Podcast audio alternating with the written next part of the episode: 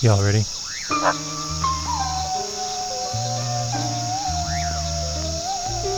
Welcome in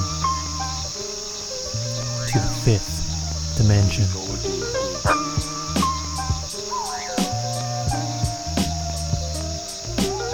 Rugged individualism or collective identity. Monologue with your host, Evan McDermott.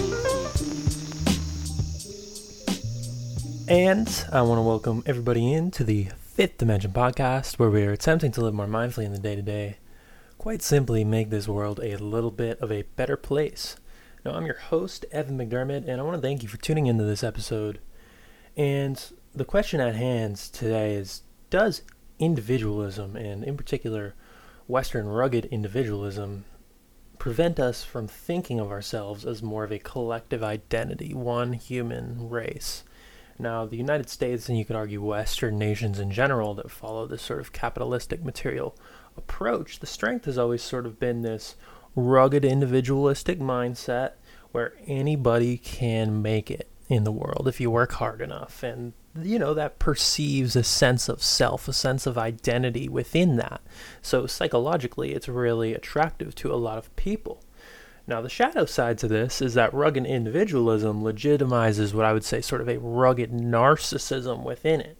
And this is sort of infected with a malignant consciousness of that it's all about me, sort of disregarding others to make it to this to the top. And we see that as a, it's a competitive uh, world.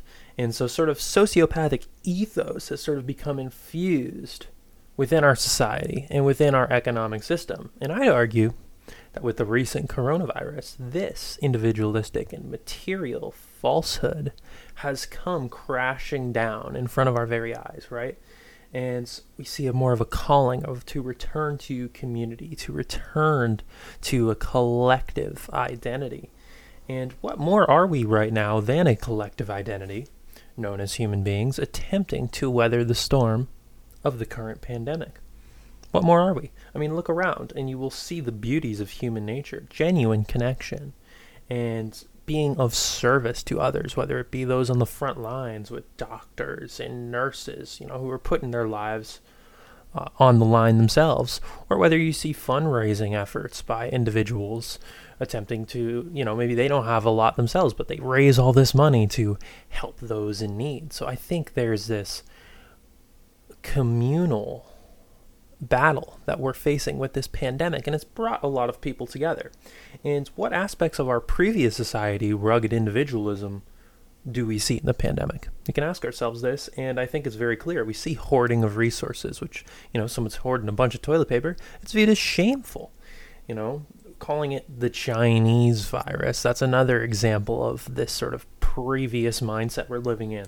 And, you know, nationhood is just a human construct, anyways. Obviously, this affects everybody, regardless of race, religion, where you're from, sexual orientation, all of those things.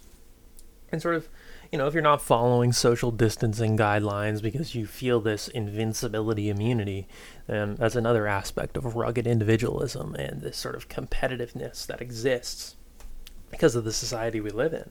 And we, you know, like I said, we almost sort of shame these people. Like it's shameful to see when it's happening. And people will take great offense to that if they're called out on it.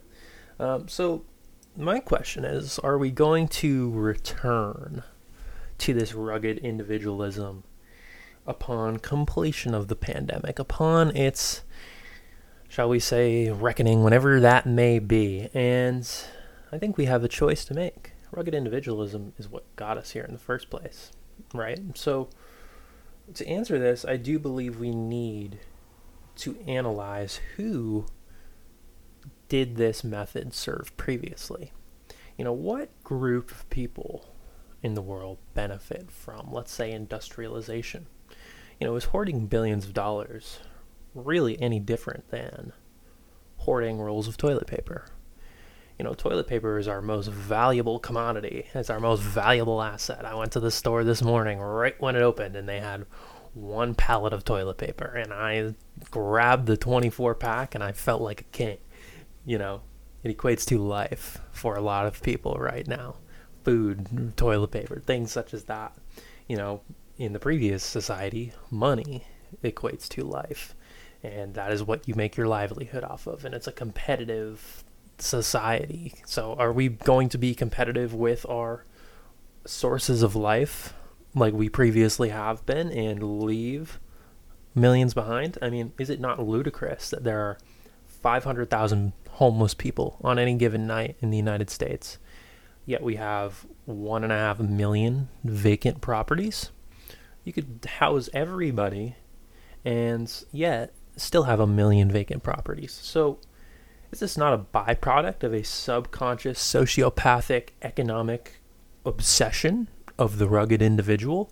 I mean, I think it's a great question to analyze. Our previous livelihood sort of only served those who stuck, struck gold financially and sort of held this external power and there's a very a limited amount of people who can actually make it here. Money is power. You look at the wealthiest people in the world, Jeff Bezos, Bill Gates, and all of our politicians. They're all they all tremendous amounts of power over the rest of us, and it's because they simply have more financial assets. And you know, the rest of us are essentially slaves to this sort of constructed power structure, if you will. There's no freedom to live in a reality that is outside of that power structure. And it's very difficult to find a way to do that. So, what is even freedom when you have no option but to abandon the principles of who you are and to live in an us versus them society? I don't know if that is true freedom. I don't know if you're working a nine to five that you simply hate and you're struggling to pay your bills and you're taking all this medication and you simply like what what freedom is within that you know, you're simply funding this external power source for these 1% individuals. You know, freedom is sort of found from detaching from these constructs, finding ways to live outside of the constructs, and exploring who you are and who you are supposed to be and what your passions are and what you're supposed to be doing with your life. And only you can answer those questions. It's going to be different for every single person. We all have unique talents and capabilities, as I've said before. You know, I feel more free right now in this moment than I ever have in my entire life. And it's because we have sort of lost this rugged individualistic society and we have a little more freedom to construct what our reality is looking like. Certainly, it is limited. We need to follow particular guidelines pertaining to social distancing and keeping everybody safe. However, how, uh, this is a time for exploration for me, for creativity, for looking for ways to connect and feel love. So, you know, should we not live in a society that promotes that, anyways, that embraces the commonalities of human nature, which is love and compassion, which exists within everybody, but also sort of respects the individual differences of self exploration and creativity and self expression? You know, what would a society like that look like? I, I, I, challenge you to think of an answer like that because I, I think that's what we need to move towards if we're going to avoid situations like this in the future. And you know, imagine the level of humanity you see now with the focus on well being and service to others, not in a time of panic. You know, we have been living like this before. If we had been living like this before, we would have been vastly more f- prepared for a pandemic to strike and cause a mass disruption to livelihood. It may not have even caused a mass disruption. You know, I think it's safe to say we all know our society is going to be changed forever because of this. There are going to be differences. It's difficult to predict just that what that's going to be. I don't think there will be a return to normalcy because of the vast structural flaws free market rugged individualism you know has shown. You know, the normal uh, we had was precisely the problem itself. So we have two directions we can head in, and the first one I'm very weary of because I this is tends to what happens if you think about disasters or pandemics. You know, let's you know, sort of an authoritarian power grab by those who have the external power now. We're already starting to see measures and laws of this in pl- taking place. You know, those in power see what gave them ex- the external power is slipping, the structure. And so, what are they going to do? They're going to re up that, use extreme acts and measures to double down on a previous way of living, this authority, and make it more authoritarian in nature. And you know, you think post 9/11, right? You have how the government sort of played us. You have the Patriot Act, and you we go to war to Iraq, and there's just all of this just uh, power grab by the government. And I, I think we're going to see a very similar thing take place now.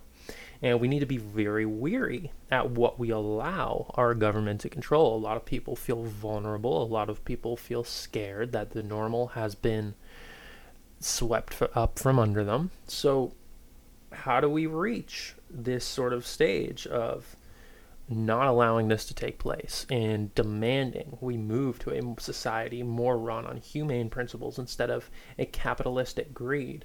You know, we will allow authoritarianism simply through complacency, not looking to better ourselves, embracing sort of the society as it was and wanting to simply return to comfort and not willing to embrace sort of the exploration that comes with that. And exploration is certainly frightening, you know. It's an unknown. We're taught to fear an unknown. However, to grow as people, as individuals, as a society, we need to start looking into that unknown directly and finding ways to, you know, create a better world. So I think we, what we need is a new definition on human rights.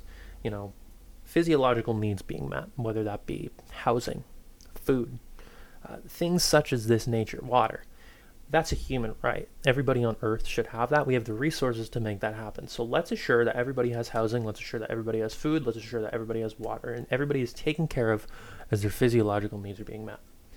And I think another human right is an ability to explore one's own consciousness. And that comes with exploration, whether it be through plant medicines or, you know, doing things such as meditations, doing such things as exploring your passions, what it is that you want to do with your life, exploring who you are as a person on a deeper level beyond the society painted surface level. So, you know, we have to work to reach this stage.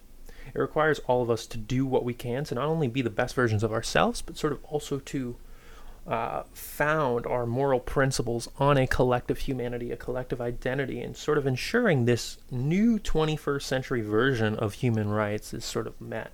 You know, as we continue to evolve as a species, you know, we we are growing as a species, like every other species in nature. We evolve over time, and we are continuing to do that right in front of our very eyes.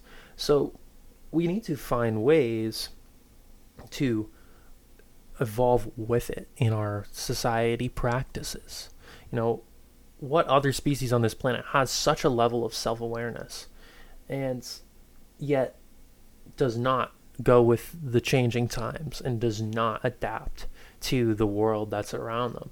If anything, this self awareness is keeping us in arrogance and complacency because we're not using it for our own betterment. We're using it to collectively kill ourselves off by living in a rugged individualistic world. So, you know, think about how you would like this world to look upon the completion of this pandemic, whenever that may be. We still got a lot of storm to weather. We still got a lot coming. So, you know, certainly take care of yourselves and be healthy and be safe. But we need to start thinking about embracing a collective identity, embracing a common humanity, and finding a way to expand what it means to be a human and expand civil rights and expand what human rights are. So um, let's get rid of the sociopathic ethos that is infused within our society and infused within our economic system and replace it with a system of love and compassion and humanity. And we'll move forward. And I think it's a lot easier than we realize. So let's work towards that. If you want to help the show, PayPal's linked. Um, please give us a rating wherever you're listening or watching. I know it's on YouTube, it's on Apple Podcasts, Spotify. Give us a rating, share it with the peoples. Check out more episodes. Find us on social media, Instagram, all that good stuff. And yeah, so I'm gonna keep that part short today. And as I was saying, stay healthy, stay vibrant. It's a beautiful world out there, man. Go ex- go and explore it. That's what I'm gonna do. See ya.